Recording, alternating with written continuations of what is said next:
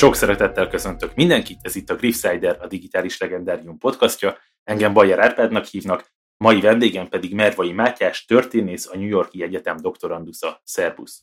Szia! A Magyarország globális története című könyvben jelent meg több kis fejezet, ami hozzád kapcsolódik. Ebből az egyik a kiindulási pontja a beszélgetésünknek, ez pedig azt a címet viseli, hogy Ausztria Magyarország koncesziót szerez a kínai Tianjinben, és erről lesz szó, hát ha úgy tetszik a kínai magyar gyarmatról, de ezt még sokat fogjuk árnyalni. Most egy kicsit rendhagyó módon, de úgy kezdem, hogy felolvasom az első bekezdést ebből. 1917. július 31. délután két óra, rekkenő hőség. Négy magyar alatvaló üldöz egy osztrák helyőrségi katonát Tianjin brit negyedében. Két dezertőr, egy matróz és egy hivatásos kalandor kezükben pisztolyjal loholnak a riskából kiugrott rémült kék zubbonyos után. A füle mellett elsüvítő golyó azonban nem a tányérsapkást, hanem egy ártatlan kínai járók előtt terít le. Idegesen pumpáló szívével torkában és szigorúan titkos küldeményekkel a mundérjában végül a legény eléri az egykori német zóna határát. Az osztrák-magyar konzul tajtékzik, majd az esti hírek hallatán egyenesen fejét veszti. Gönnert József, a már egy évtizede a világban kóborló szerencsevadász, elégedetlen bakákat toboroz az osztrák-magyar koncesszió lerohanására. Sok rejtőt olvastál annak idején? Olvastam néhányat, és biztos, hogy, hogy van benne valami fajta hatás. Ez a sztori kapcsán biztos, hogy megfogad. Egy dolgot szeretnék csak megjegyezni a hallgatók, hogy nehogy félreértsék, szóval nem a riskából, hanem a riksából ugranak. Bocsánat, igen. De, de szerintem ez ezzel a kontextusból kiderül. Ezzel megvan a helyszínünk és az időpontunk is, 1917, vagy hát a 20. századnak a legeleje, és Tianjin Kínának a, az óceán partján lényegében. Hogy kerülnek magyarok Kínába, és akkor most itt még a koncesszió megalapítása előtti időkre gondolok, 19. század második fele vége. Mit csinálnak ott magyarok, mennyire vannak ott egyáltalán magyar emberek? Hát úgy kerülnek magyarok Kínába, mint ahogyan a legtöbb európai, a korban, a 19. században vagy azelőtt alapvetően vagy misszionáriusok, vagy kereskedők, vagy esetleg, hogyha már az adott országnak van valami fajta komolyabb pénzzel is megtámogatott ambíciója, akkor, akkor valami fajta gyarmatosítási projektben vesznek részt. Úgyhogy ez a magyarokra is igaz, hogy nyilván, ahogyan azt így sejthetjük az előző feltételek felsorolása után, hogy kevesebb számmal később, mint mondjuk egy tőkeerősebb, gazdagabb országnak a, a polgárai, de ilyen, ilyen magyarokat lehet látni legkésőbb a 19. század közepétől vannak misszionáriusok, akik Kínában vannak, vannak szintén vállalatoknál kereskedőként, üzletemberként dolgozók, és aztán amikor később megindul a, az osztrák-magyar monarchia keretében a gyarmatosító projekt, vagy expedíció, akkor, akkor vannak ott magyarországi, magyar királyság területéről származó, időnként még magyar etnikumú résztvevő is ennek a vállalkozásnak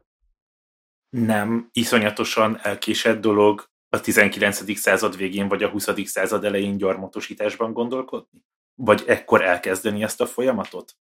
Hát igenis, meg nem is. Ugye azért azt, aki emlékszik a gimnáziumi történet tanulmányért, akkor emlékszik erre a fajta pillanatra, amikor vannak ugye a régi, úgynevezett régi gyarmatosítók, akik már több száz éve csinálják ezt a világ különböző pontjain, Anglia, Franciaország, Hollandia, csak a nagyobbakat említsük, a spanyolokról és a portugálokról nem is beszélve, és akkor vannak azok a 19. század második felében késve vagy megkésetten csatlakozók, tipikusan ilyen a frissen egyesített Németország vagy Olaszország, és az osztrák monarchia is ebben a pillanatban csatlakozik, ebben az utolsó évtizedeiben a 19. századnak. Tehát ilyen szempontból persze van egy késői csatlakozás, de az is, azt is tudjuk, hogy ez az időszak, ez ugyanakkor egy globálisan újabb gyarmatosító hullám időszaka volt. Ez a angol szakirodalomban ezt az Age of High Imperialism, az imperializmus főkorszakának szokták mondani, Afrikának a gyarmatosítása ekkor zajlik, és igazából Kelet-Ázsiában is ekkor történnek a nagy gyarmatosító hadműveletek, illetve kereskedelmi szerződések, úgyhogy ilyen szempontból meg nem, nem lóg ki túlságosan a, a monarchia.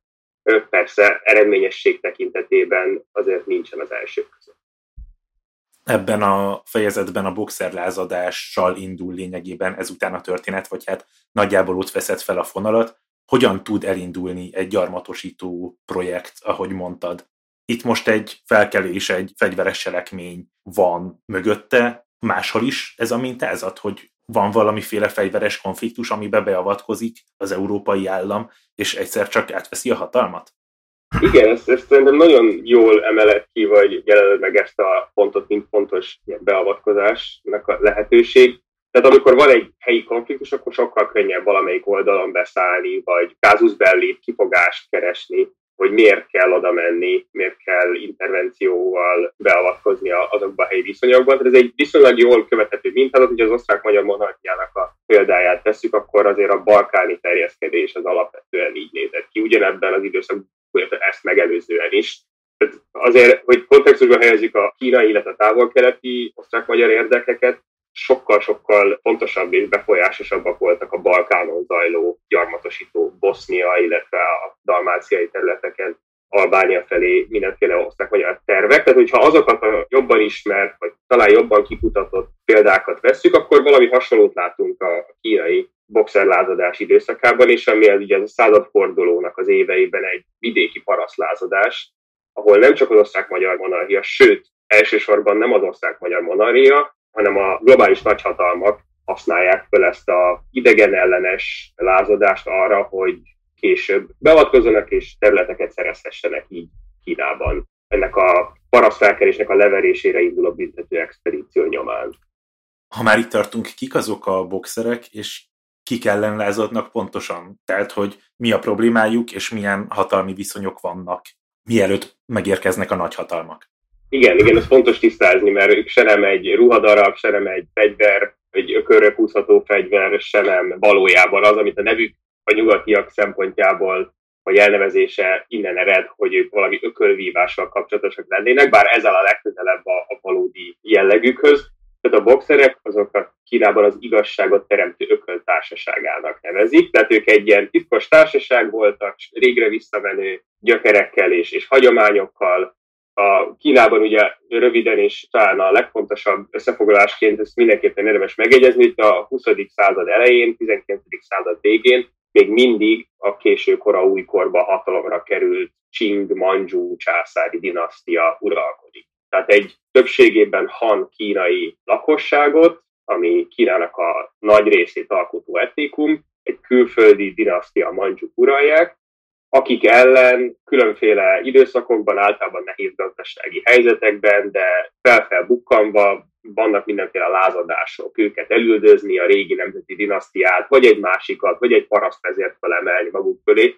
Tehát van egy hagyománya a, a császár dinasztia ellen való lázadásnak, és az egyik ilyen titkos társaság, ez, amit a nyugatiak aztán boxernek neveznek el, ez az igazságot és békét teremtő ököl társasága, akik általában nem túl erősek, viszont rengeteg probléma összejön a 19. század végén Kínában, Észak-Kínában, egész pontosan észak-keleten van egy tartomány, úgy hogy Shandong, Konfucius született itt, tehát ez a leghíresebb dolog a boxerlázadáson kívül, ami innen származik, és itt éhínség, szegénység, elnyomás az egyik mögött, természeti katasztrófa, a másik mögött a külföldiek jelenléte, illetve a külföldi dinasztiának az elnyomása, stb. stb. Ezek így összejöve megerősítik ezt a alulról jövő lázadó szándékot, és ezek a boxek nagyon megerősödnek, és felkelnek. Eredetileg a császári dinasztia ellen, de aztán a császári dinasztia ezt ügyesen ellene fordítja a külföldieknek, mint másik idegeneknek, és akkor be lehet ebbe vonni a keresztény ellenességet, amit a külföldiek ugye magukkal hoznak, mint egy gyarmatosítás egyik eszközét, és akkor ezek a boxerek gyakorlatilag így fordulnak a külföldiek ellen. És hogy miért hívják boxernek? Mert a külföldiek látják, hogy ezek a titkos társaságokban nevelkedett. Bizonyos misztikus és transzcendens hitelveket valló népies vallásosságú lázadók, ezek különféle kelet-ázsiai harcművészeti technikákban is bíznak, és sok esetben egy-egy szélsőséges változatban vezető úgy érzik, hogy ezekkel a harcművészeti fogásokkal, ütésekkel erősebbek akár a nyugati fegyvereknél is. Akkor ez egy ilyen komikus, karikaturisztikus ábrázolás volt abban az időben vagy ilyenek jelentek meg ezekről a boxerekről, hogy lám, lám, ők azt hiszik, hogy megállítják a golyót a levegőben egy-egy ügyesebb mozdulattal, és gyakorlatilag emiatt, hogy ezeket a harcművészeti eszközöket használják, őket én ökölvívónak boxereknek kezdték el nevezni nyugaton. Tehát akkor a boxoló elnevezés mögött mégiscsak van valami párhuzam, boxolónak látták a nyugati katonák, hivatalnokok a harcművészeket. Ellenük áll össze egy nyolc hatalmi nagy koalíció. Ha jól jegyzeteltem, akkor Anglia, Franciaország, Németország, Amerika, Japán, Oroszország, Belgium, Olaszország és az osztrák-magyar monarchia. És ők verik le ezt a lázadást gyakorlatilag, jól mondtam? Igen, azt hiszem nem hagyták ki senkit. Igen, ez meg volt az létszám, igen, stimmel. Úgyhogy ők, ők jöttek össze, ez egy ilyen klasszikus 19. századi koalíció volt, amikor sikerült egy olyan érdeket találni a nagyhatalmaknak, ahol nem először nem egymással, hanem először egy, akkor még nem volt harmadik világ ez az elnevezés, de értjük, hogy a, az Európán kívül területeken való érdekszerzés érdekében összeálltak. És aztán utána osztozkodtak, de elsőre a nyugati kultúra, a civilizáció nevében össze tudtak fogni. Hogyha ellenük lehetett fordítani a bukszereket, akkor gondolom valamilyen szinten jelen voltak korábban is. Ezt úgy kell elképzelni, hogy van néhány, nem is tudom, kereskedelmi központ, meg kereskedő, meg misszionárius, és aztán, amikor őket megtámadják a kínaiak, akkor egyszer csak megjelenik mögöttük egy ilyen nyolchatalmi hadsereg, és leverik a lázadást? Abszolút. Tehát nyilván nem abban a pillanatban jelentek meg a külföldiek, és a boxerek már valami miatt idegesek voltak és elégedetlenek velük szemben. 1900-ban robban ki a boxerlázadás, ekkor már legalább fél évszázada egyre növekvő mértékben jelen vannak a, a nyugati külföldiek, vagy fehér ördögök, ahogy ezt a, akkoriban a külföldieket nem annyira kedvelő kínaiak hívták, hogy óceáni ördögök, mert ugye többnyire a tengeren keresztül érkeztek Kínába. Tehát ezt klasszikusan és szimbolikusan és, és joggal az 1830-as, 40-es években vívott háború időszakára teszi a tudomány. Ez a történettudomány, ez az időszak, amitől igazán elharapózik igazából a külföldieknek az egyre nagyobb étvágyú terjeszkedése Kínában, és a Manzsú császári dinasztia, az előbb említett Qing dinasztia egyre kevésbé tud ellenállni, egyre több engedményt kényszerül tenni, először háborúkat veszi, tehát egy fegyveres konfliktusban kerül a vesztes oldalra a, a kínai császári hadsereg, kiderül a technológiai lemaradottság, ezen felbátorodnak a nyugatiak, és a technológiai elmaradottságból arra következtetnek, hogy akkor valószínűleg mi másban is jobbak vagyunk, és akkor innen ez így ráerősít ugye a kulturális fölényre, az erkölcsi fölényre, arra, hogy a jogrendszer az Európában az ugye a nemzetközi jog, illetve az a standard, és ehhez képest minden más az, az barbár, és ezeket azért említem, mert aztán később a gyarmatosításban kulcs szerepet kapnak ezek a kérdések, mint például a ilyen koncesziós szerzéseknél, amit Tianjinben is történt, hogy külföldiek nem kerülhetnek kínai joghatóság alá, mondták a, az akkori brit, francia, német, osztrák, magyar, stb. külföldiek, mert hogy a kínai jog az barbár, és hogy olyan büntetésekkel sújtaná a nyugatiakat, ami nem lenne méltó egy civilizált európaihoz vagy amerikaihoz. És akkor ezek a megkülönböztetések az élet minden területén így kialakulhattak. Tehát a külföldi jelenlét az, az gyakorlatilag akkor már fél évszázados valóság, és egyre inkább valóság Kínában. A monarchiának ekkor egy kimondott célja volt gyarmatot szerezni a távol-keleten?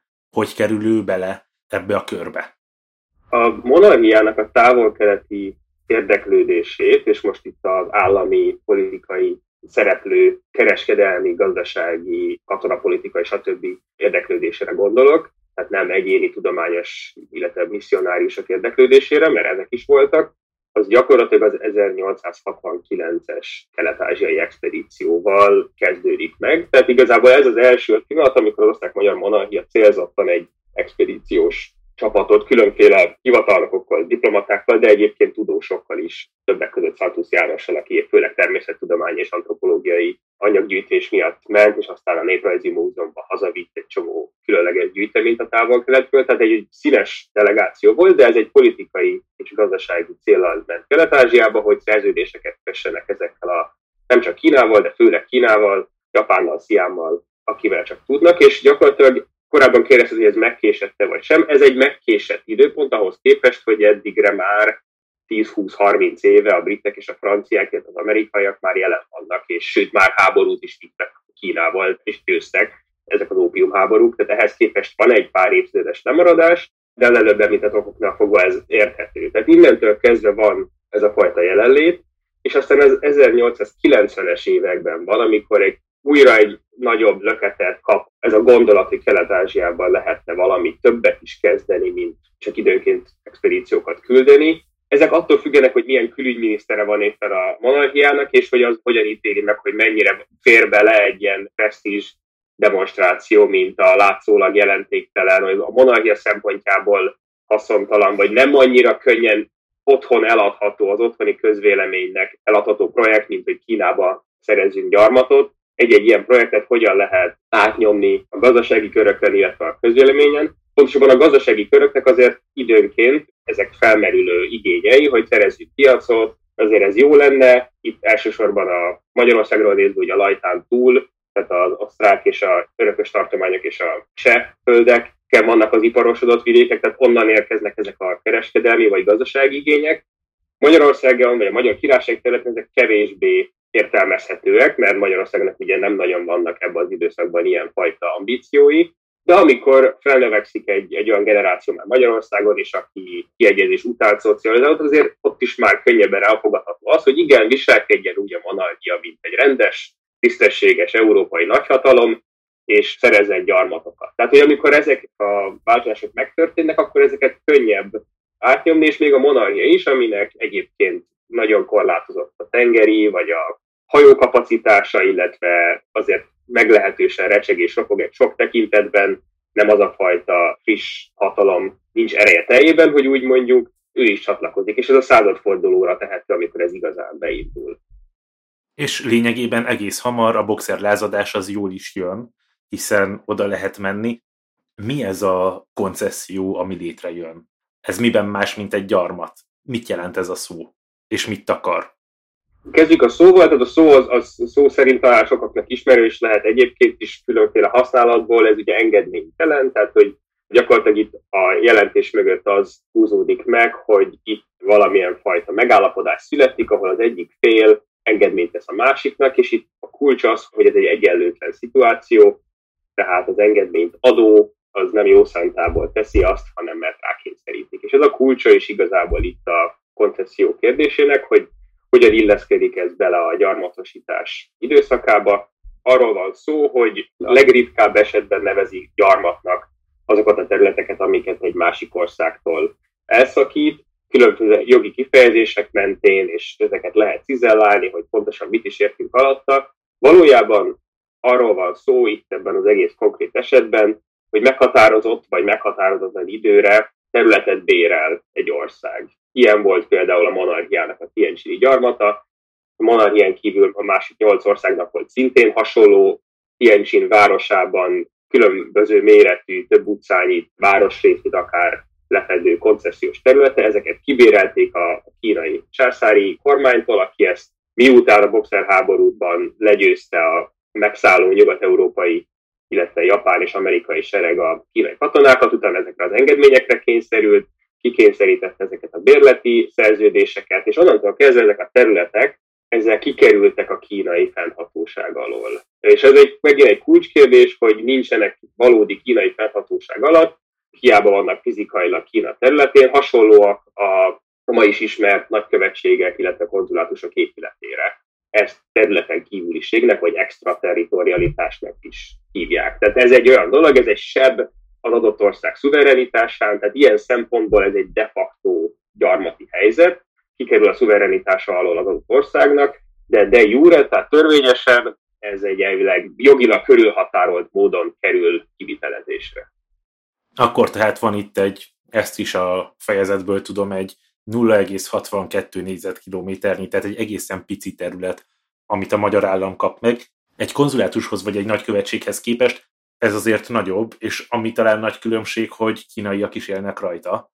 Mit tud kezdeni a monarchia az ott élő kínaiakkal? Ők akkor a monarchia állampolgárai lesznek? Tehát, hogy a terület az egy másik államhoz kerül, azt értem, de az ott lakókkal mi történik?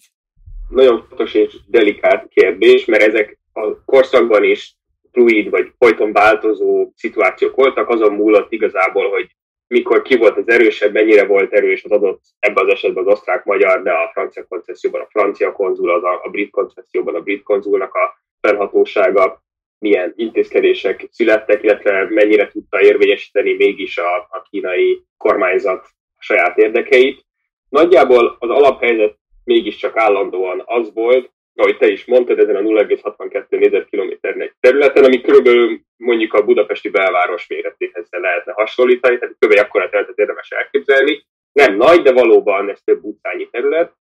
Itt főleg ez egy kínai városias helyzetben, ugye a Kínában a városiasodás sok-sok száz évre visszamenő, hagyománya van, és Tianjin az egy kikötőváros volt, Peking és a a tengerpart között fekszik, illetve kicsit közelebb a tengerparthoz van saját kikötője, tehát ez egy nagyon fontos kereskedelmi lerakat volt, és állandóan növekedett a népessége, és így ez a pici terület, ami az osztrák-magyar fennhatóság alá került, ez is egy sűrű lakott terület volt, annak ellenére, hogy ez egy viszonylag új részének számított a, az óvároshoz képest. A kínai eredeti városfallal körülvett óvároson kívül esett, ennek ellenére sűrű lakott és egyre sűrűbben lakott terület volt, tehát rengeteg kínai élt ott, akik így gyakorlatilag az ő megkérdezésük nélkül egyik napra a másikra gyakorlatilag kikerültek a, kínai fennhatóság alól, és az osztrák-magyar konzul fennhatóság alá kerültek. És itt az előbb említettem ezt a mai nagykövetségek, illetve konzulátusok párhuzamát.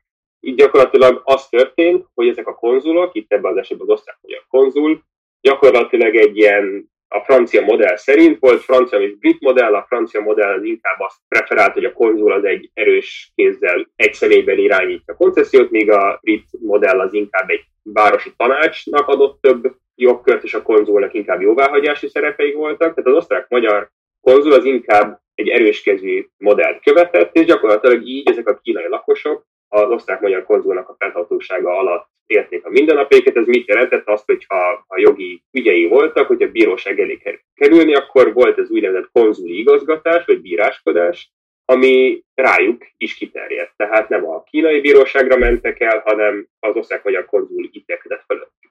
És akkor az összes többi konzul munkáját segítő városi tanács testülete alá tartozó szervek, a rendőrség, mindenféle más közintézmények, iskolák, a helyőrség, stb. Ezek mind gyakorlatilag behálózták és irányították ennek az egyébként teljesen kínai lakosságnak és területnek az életét. Tehát akkor nem csak bíráskodásban, hanem egyéb infrastruktúrában is a monarchia biztosította mondjuk az iskolát, az oktatást, meg a, az egészségügyi ellátást? Teljesen, mintha az a monarchia része lett volna, úgy kell elképzelni?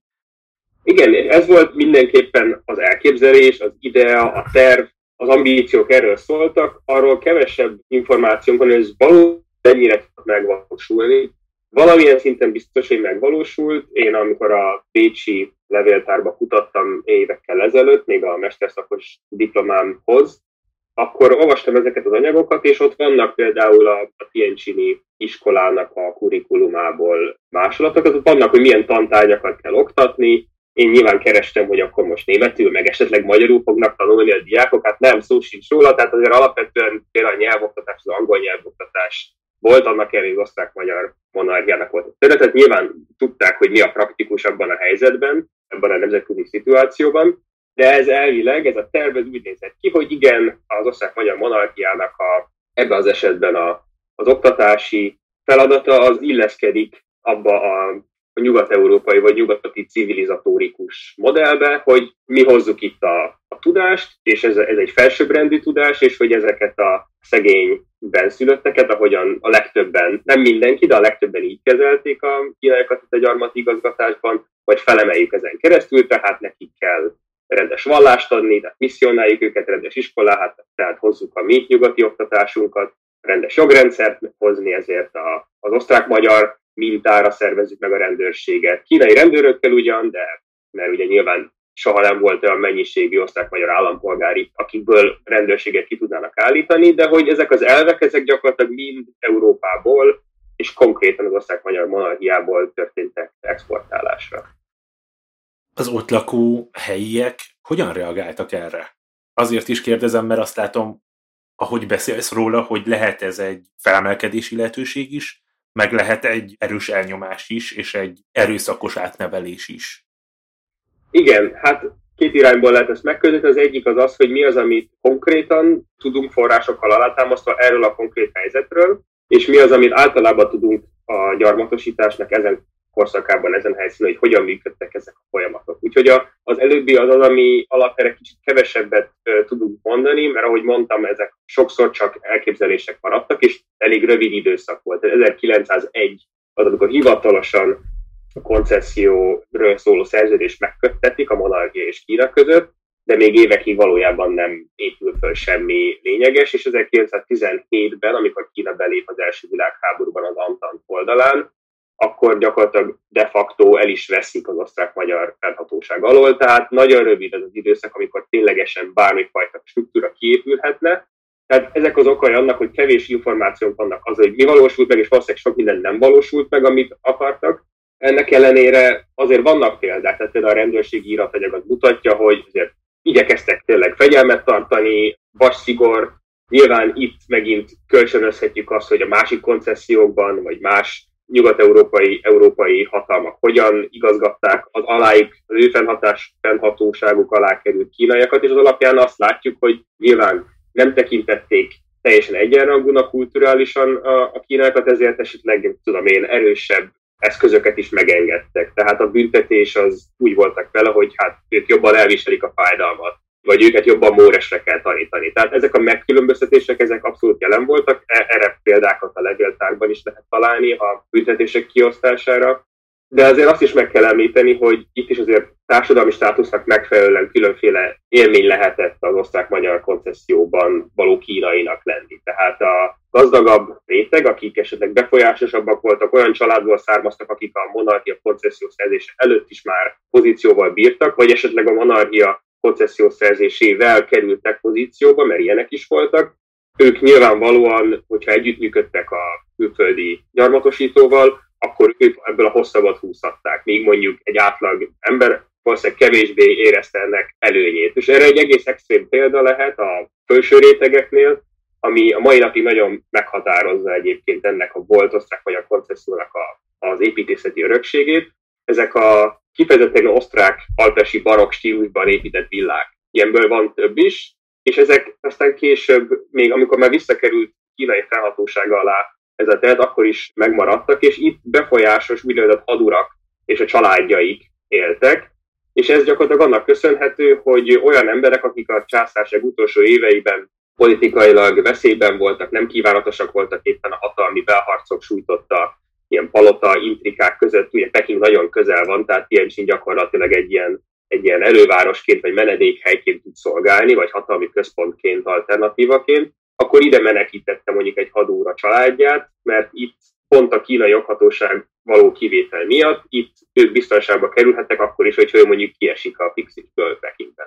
Tehát ezek a ezek a villák, amiket a helyi koncesszió stílusának megfelelően osztrák barokk stílusban építettek, ezek a mai napig mutatják azt, hogy volt, akinek ez egy jó helyzet volt. Tehát nem mindenki húzta rövidebben. De azért alapvetően a, a lakosság nagy része az vagy nem vett észre sok mindent, mert ugyanúgy nem változott az életkörülménye a császársághoz képest, vagy pedig esetleg még azt érezte, hogy na, itt valami idegen ördögök uralkodnak fölöttem. A korábbi uraim legalább úgy néztek ki, mint amilyen én voltam ezen a ponton szeretnék egy kicsit kérdezni, vagy bekapcsolni abba a diskurzusba, ami az utóbbi években, talán inkább évtizedekben zajlik, gyarmatosító múlt, amiben általában úgy jelenik meg, hogy jön a gyarmatosító, aki elvesz elsősorban, és ezzel próbál megküzdeni az elvevő gyarmatosítónak a, a leszármazottja, vagy leszármazottjai.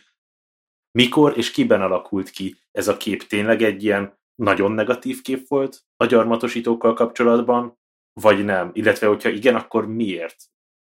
Nagyon jó kérdés szerintem, pont azért, amiért mondod, mert hogy ezek ma is releváns, vagy újra és újra releváns váló kérdések, és nyilván sokféleképpen és hosszasan lehetne róla beszélni, megpróbálok röviden és mégis valami hasznosat mondani.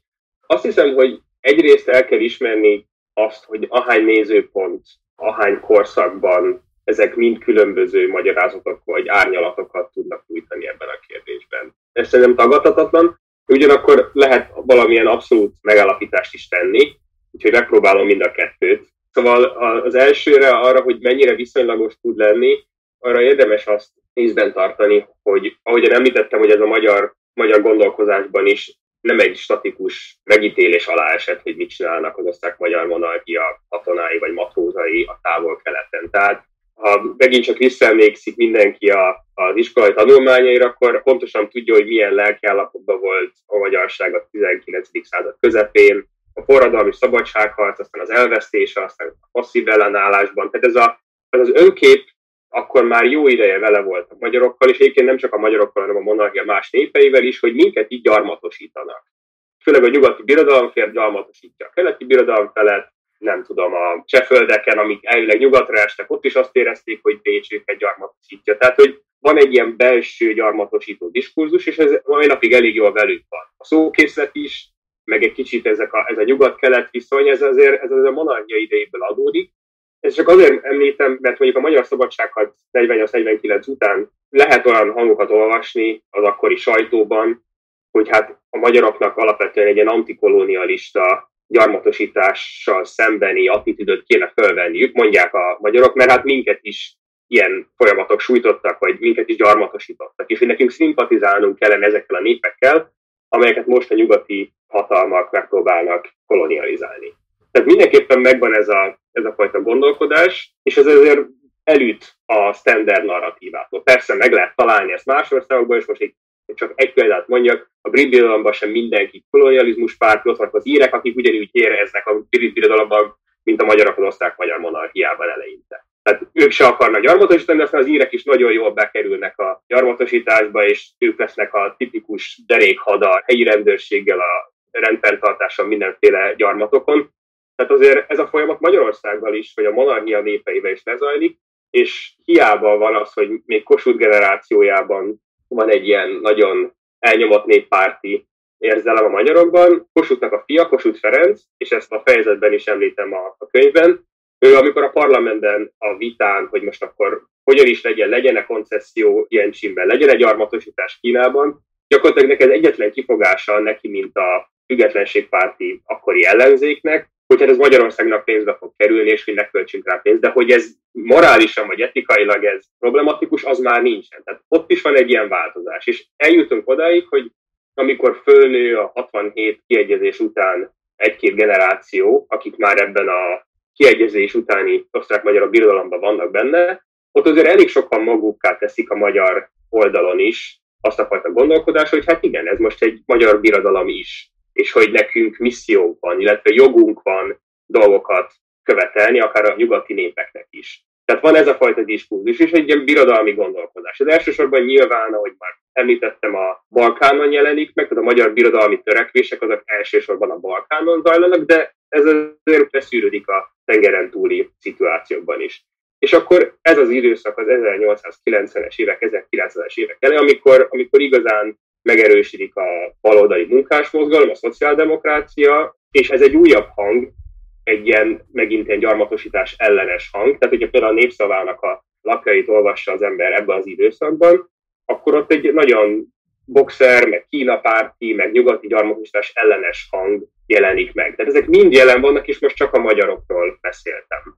Úgyhogy ezek változnak időben is, és térben is, úgyhogy mindenképpen van kritikus hang.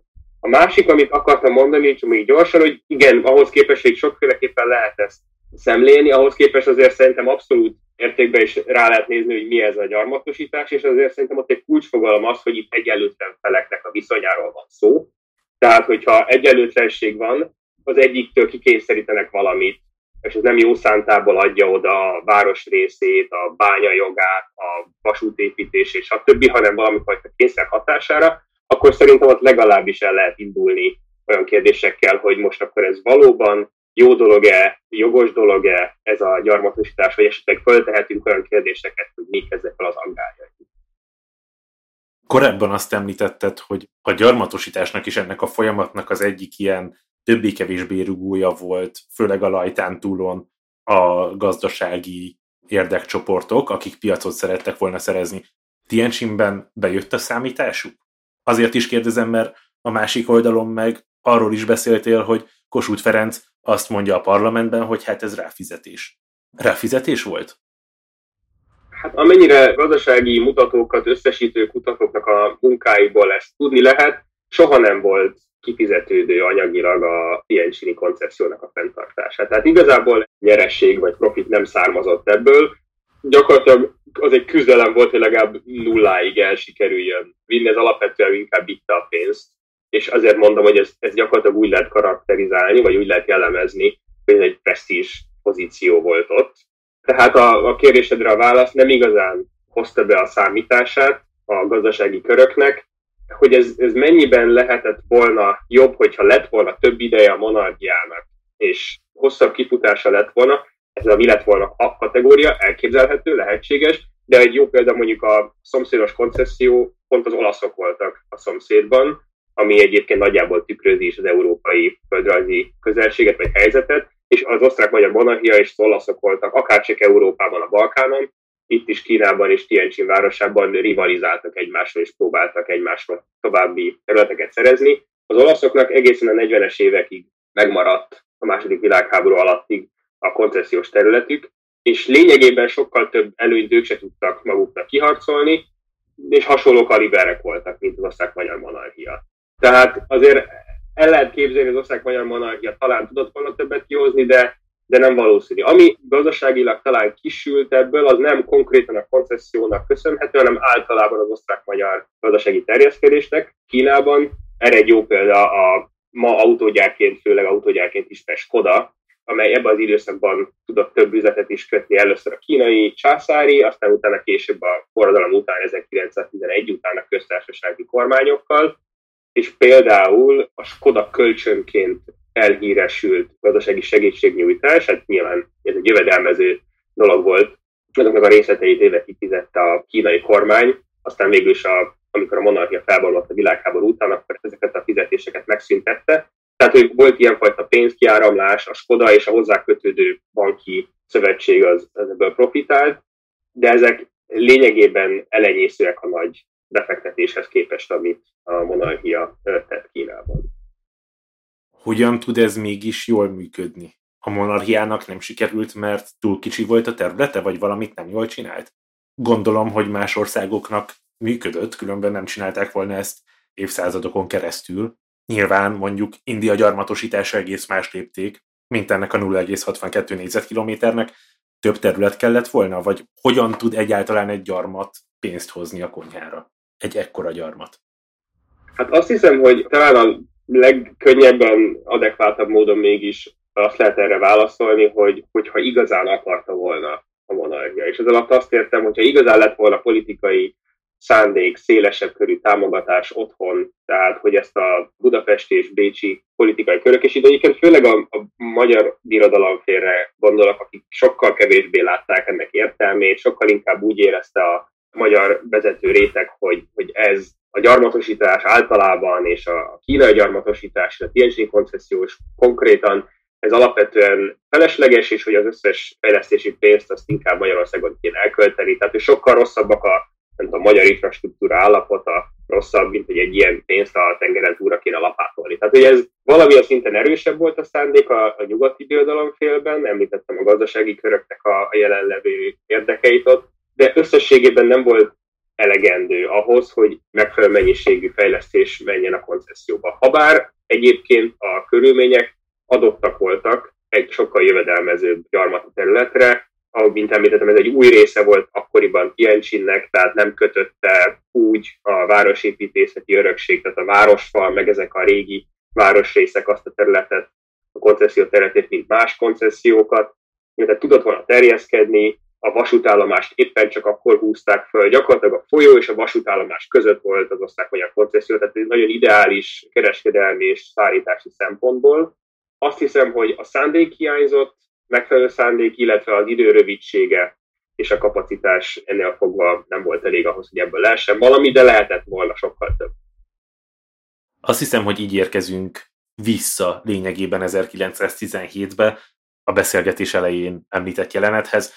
Mi történik itt? Ki ez a Gönnert József, akiről azt írott, hogy már egy évtizede a világban kóborló szerencsevadász, és hogy elégedetlen bokákat toboroz a koncesszió lerohanására mi van e mögött? Hát szerintem emögött egy nagyon izgalmas történet van. Egyrészt van egy személyes kalandor története, ennek a bizonyos József Gönnertnek, vagy Gönnert Józsefnek attól függ, hogy éppen magyarnak, németnek, vagy morvaországi német ajkúnak identifikálja magát, sőt a háború után inkább csehként próbálta eladni magát. Ez egy igazi kalandor figura volt, újpesti születésű, bejárta a világot, mindenféle többek között a burháborúban harcol, de Közép-Amerikában is a akkori gyarmatoknak a Amerika ellenes háborújában vett részt, és aztán távol-keleten kötött ki, nagyjából abban az időszakban, amikor a boxerlázadás leverése után az osztrák monarchia is megpróbáltott megvetni a lábát, de gyakorlatilag ebben az időszakban került a, ez a Gönner nevű kalandor figura is oda, és, és mindenféle kereskedelmi vállalkozásai, próbálkozásai voltak. Aztán, amikor kitört az első világháború, 14-ben ugye Európában, de ez még évekig nem igazán éreztette a valódi hatását a távol-keleten, akkor úgy érezte, hogy eljött az ő ideje, ugyanis addigra már évek óta sokat torzsalkodott és sok elrendezetlen számlája volt az osztrák-magyar vezetéssel, hatóságokkal ott a TNC koncesszióban, és úgy érezte, hogy, hogy őt állandóan mellőzték, illetve megpróbálták kicsinálni gazdaságilag, a vállalkozásait nem támogatták, és ezért ő most bosszút áll. És ez a háborús helyzet neki kapura jött, mert hogy Tianjin ebben az időszakban, ugye, hogy összeegyesítette ezeket a sokfajta külföldi jelenléttel, a sokfajta külföldi hatalmak mind ott voltak, saját rendőrségükkel, spitzli szolgálatukkal, gyakorlatilag egy ilyen mini háborús modelljét leképezte Tianjinben annak, ami zajlott a kontinensen az első világháborúban, és ezek a titkos ilyen kém viszonyokban Gönnert is bekerült, mint az Antant ügynöke. És gyakorlatilag támogatást szerzett a japán, a brit és a francia titkosszolgálatoktól a helyi rendőrségen keresztül, hogy ő valami fajta lázadást fog szítani az osztrák-magyar koncesszióban. Ez nyilván előnyös lesz az Antant hatalmaknak, akik még a gyarmatokon is tudnak harcolni így a, az osztrák-magyar monarchia, de főleg a németekkel, akik szintén ott voltak, illetve a személyesen ez egy ilyen bosszú kielégítés lehet, hogy végre revansot vehet a konzulon, aki szerinte őt megkárosította. És ezt hogyan tehette meg? Úgy, hogy neki szüksége volt emberekre, és ezek a bakák, akiket toboroz, ezek egyrészt az elégedetlen, jól meg nem fizetett, vagy másoknál fogva harcra fogható matrózok, illetve tengerészek, akik ott a helyőrséget alkották, illetve a kereskedelmi hajóknak a, a legénysége volt. Ezek többnyire egyébként ilyen adriai, dalmáciai, félig olasz, félig délszláv nyelvű identitású tengerészek voltak, illetve az első világháború alatt egyre inkább Oroszországon át Kínába eljutó osztrák-magyar hadifoglyok. Őróluk csak annyit, hogy amikor a háború már évek óta zajlott, ugye egyre több osztrák-magyar hadifogoly került orosz hadifogságba a keleti fronton, Európában, és ezeket a osztrák-magyar hadifoglyokat a cári hatóságok előszeretettel szállították Szibériába, vagy még tovább az orosz távol-keletre és főleg azok a nemzetiségek, amiket az orosz hatóságok nem megbízhatónak, vagy kevésbé megbízhatónak tartottak, ilyenek voltak tipikusan a német osztrákok, illetve a magyarok, őket küldték a legtávolabbi európai frontvonalaktól, legtávolabb eső vidékekre. És ezek a hadifoglyok, hogyha úgy hozta a szerencse, és sikerült elszökniük a táborokból, vagy esetleg az út közben a vonatról leugorva Kínába átszöktek, akkor ezek sokszor eljutottak akár Tianjinig is, Peking vonaláig Tianjinig, és ilyen volt hadifoglyokat is be tudott venni így ez a Gönner nevű kalandar a Tianjin projektjébe. És ezt többször megpróbálta, itt a fejezetbe leírt incidens volt a legnagyobb mérvű, de sikertelen volt. Megpróbálta átvenni a hatalmat, meg volt a kém, hálózati támogatást, tehát kapott fegyvert, illetve szervezési támogatást a, a szomszédos konceszióknak a rendőrségétől, volt saját kvázi hadserege ezekből a tengerészekből, illetve menekült katonákból de aztán, amikor valójában akcióra került a sor, akkor a többség elpárolgott, illetve beárult az ő projektjét a konzulnak, úgyhogy a Gönnertnek épp hogy csak sikerült elmenekülnie, és nem jött át az a nagy hatalom átvétel, pedig még egy ilyen nagy világforradalmi elképzelésbe, és igyekezett ezt beilleszteni, a vörös zászlót akarta kitűzni a osztrák-magyar koncessziónak a tetejére, ez lett volna a terv, és valami fajta osztrák-magyar köztársaságot akart kikiáltani oda, hát ebből mind nem lett semmi, és végül Sánkhájba húzta meg magát a háború hátralevő részében. És mindezt 1917 nyarán, tehát még az úgynevezett nagy októberi szocialista forradalom előtt. Igen, ez külön izgalmas, hogy hogyan illeszkedik a dátum az orosz forradalom elé, tehát ez lehet tudni, hogy a Gönnertnek voltak korábban oroszországi inspiráció is, tehát ő találkozott korábbi orosz forradalmára, ugye 17 előtt is voltak már orosz forradalmi megmozdulások, ugye 1905-ben van a leghíresebb, tehát azért van egy erős ilyen baloldali forradalmi mozgalom akkor már. Másrészt pedig az Oroszországon keresztül menekülő osztrák-magyar hadifoglyok is egyrészt nyitottak ezekre az eszmőkre, másrészt meg talán már útközben föl is vettek egy-két gondolatot. Tehát ez akkor már benne volt a levegőben. A dátum még azért érdekes, mert ez gyakorlatilag napokkal a kínai hadüzenet előtt van, tehát gyakorlatilag mikor augusztusban Kína hadat üzen az osztrák-magyar monarchiának és a német császárságnak, és belép végül a háborúba, akkor veszik el gyakorlatilag de facto az osztrák-magyar koncesszió, mert bevonulnak a kínaiak, és ez azelőtt van egy héttel körülbelül, hogy ez a szervezkedés megtörténik, tehát gyakorlatilag a nyugati hatalmak próbálták, mielőtt a kínaiak visszavehetnék saját kezelésbe a kínai koncesziót, valahogy a kínaiak elől elhappolni, és egy ilyen belső lázadással kivenni az kézből, de nem átengedni a kínai kézbe a koncesszió területét. Nem jött össze, a kínaiak végül átvették, és gyakorlatilag 17 óta de facto és 1920 a trianoni békeszerződés, meg a San Germaini, az osztrákokkal kötött San Germaini béke után, ez már de jure sem volt a birodalomnak, ennyire sem része. Még egy kicsit a Gönnert féle vörös zászlóhoz, hogy ha sikerül neki, akkor az első meg a harmadik felvállaltan kommunista állam vagy próbálkozás is magyar. De még megmaradva 1917-ben, lényegében akkor ő kudarcot val, bár nagyon sokan támogatják, és az adja meg a kegyeremdöfést, vagy az utolsó pillanatokat a magyar, vagy osztrák-magyar koncessziónak Tientsinben, hogy Kína belép a háborúba az Antant oldalán, és ahogy írod, 500 kínai katona megszállja a Tiencsini koncesziót, és lecserélik az osztrák-magyar monarchia lobogóját, és ennyi? Így véget ér a történet pár óra alatt?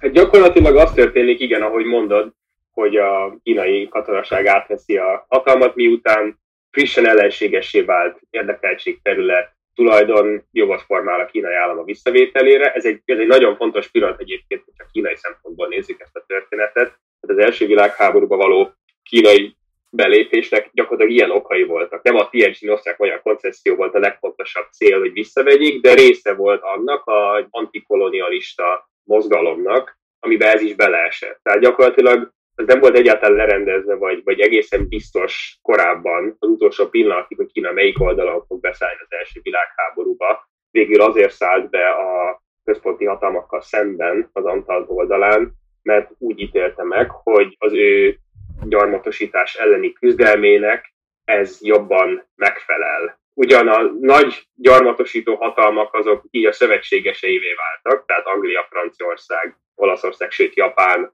az Egyesült Államok, ezek mind gyakorlatilag egy oldalra kerültek Kínával katonai szövetségben, viszont úgy ítélte meg az akkori kínai kormány, hogy kisebb falattal érdemes kezdeni, a nyugati hatalmakra fogadott, hogy ők fognak győzni, és akkor kezdjük a német és az osztrák-magyar területeknek a visszaszerzésével, ami egyébként nagy részt nem sikerült, tehát például a Tianjin koncesszió egy jó kivétel, az sikerült visszaszerezni a kínai hatóságoknak, de az igazi cél, amit akartak, az a korábban említett Shandong félsziget, ahol egyrészt a boxerek, illetve Konfucius származnak, az egy nagy német koncesziós terület volt, aki volt már valaha kínai étteremben és hivatott kínai sört, az ismerheti a Qingdao nevű sörmárkát, az volt a központja, az a város, ahol a németek sörgyárat alapítottak, ez az a mai kínai sörgyárnak az eredete. Tehát ez a, ez a német területnek a visszaszerzése lett volna a kínaiaknak a célja ezzel a hadbalépéssel, de ezt a japánok szerezték meg, és gyakorlatilag Kína hoppa maradt egy darabig, tehát ez volt a fő motiváció. Ebbe a történetbe illeszkedik be a hadüzenet. Valójában sokáig úgy volt, hogy igazán barátságos viszonyba kerültek az osztrák-magyar kormánya, a német kormánya, főleg a kínai vezetés, de aztán végül is úgy ítélték meg, hogy ez hosszú távon a saját országuk jövője szempontjából jövedelmezőbb, és így került vissza a Tianjini koncesszió és kínai fennhatóság alá. Kedves hallgató, köszönjük, hogy eljutottál idáig a digitális legendáriumot megtalálod YouTube-on, valamint Facebookon, ha pedig valamelyik podcast megosztón hallgatsz minket, akkor kérlek, hogy értékeld ezt az adást, hogy minél többekhez eljussunk. Hozzád pedig a záró kérdésem az az, hogy Hogyan érdemes erre az időszakra tekinteni? Mennyire tartozik ez a koncesszió a magyar történelem hát fényes, vagy pedig inkább szomorú vagy sötét lapjai közé? Van-e értelme ilyen mérleget vonni? Mi szól pro meg kontra? Jogos a felvetés. Én nem szeretem kategóriákba kezelni ezeket a történelmi eseményeket.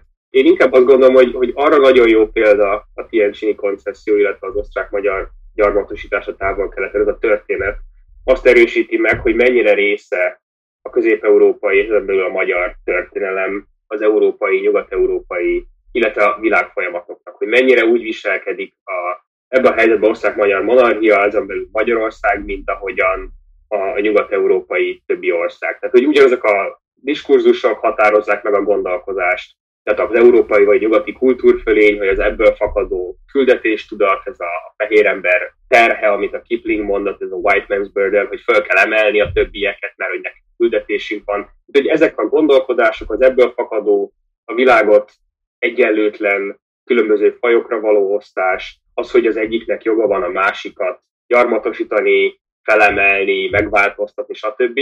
Hogy ez ugyanúgy hatott az akkori magyar gondolkodásra is. Tehát szerintem ez egy fontos dolog azt látni, hogy mennyire része ennek a nyugat-európai gondolkodásnak a magyar gondolkodás. És amit az előbb próbáltam említeni, hogy azt is érdemes látni, hogy nagyon sokfajta narratíva létezett már akkor is. Tehát nem igaz az, hogy mindenki akarta ezt a gyarmatosítást. Vagy nem igaz az, hogy mindenki azt gondolta, hogy ez egy dicsőséges dolog. Akkor is voltak olyan nézőpontok, olyan politikai csoportok, akik szerint ez egy dicstelen dolog volt, akik szerint ez nem méltó a magyar szabadságharcos múlthoz. És voltak, akiket ez elbűvölt, és azt mondta, hogy de hát ez fantasztikus lehetőség, és ezzel leszünk nagyok. Tehát, hogy ezek szerintem érdekes példák arra, hogy akár a mai magyar gondolkodáshoz is lehet hasonlítani, vagy, vagy eszünkbe juthat az, hogy mennyiféleképpen gondolkozunk ezekről a kérdésekről, amikre sokszor szeretünk ilyen morális mérleget mondani. Tientsinről és az ottani magyar koncesszióról beszélgettünk. Mervai Mekes, köszönöm szépen a beszélgetést. Én is köszönöm a lehetőséget.